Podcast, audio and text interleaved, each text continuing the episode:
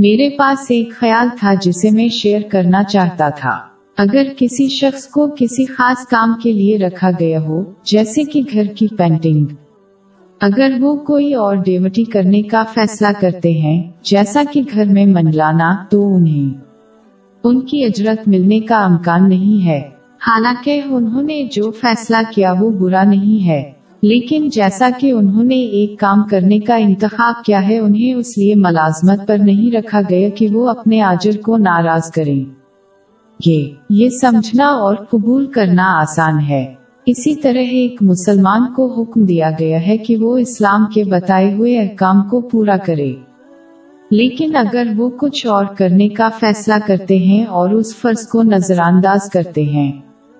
یہاں تک کہ اگر دوسری چیز جو وہ کرنے کا فیصلہ کرتے ہیں وہ حلال ہے، جیسے کہ اس مادی دنیا کی ضرورت سے زیادہ اس کی تلاش کرنا۔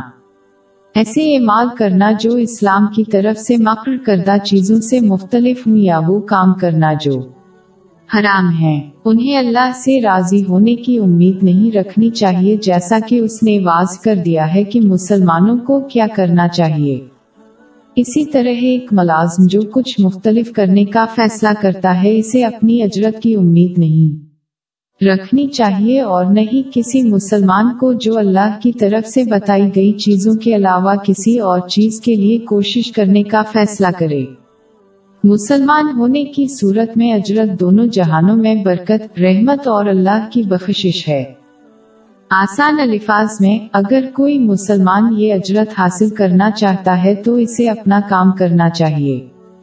اور اپنے آپ کو دوسری چیزوں میں مصروف نہ کریں جو یا تو ان کے فرض سے متصادم ہوں یا ان چیزوں میں جو ان کے فرض سے مختلف ہوں۔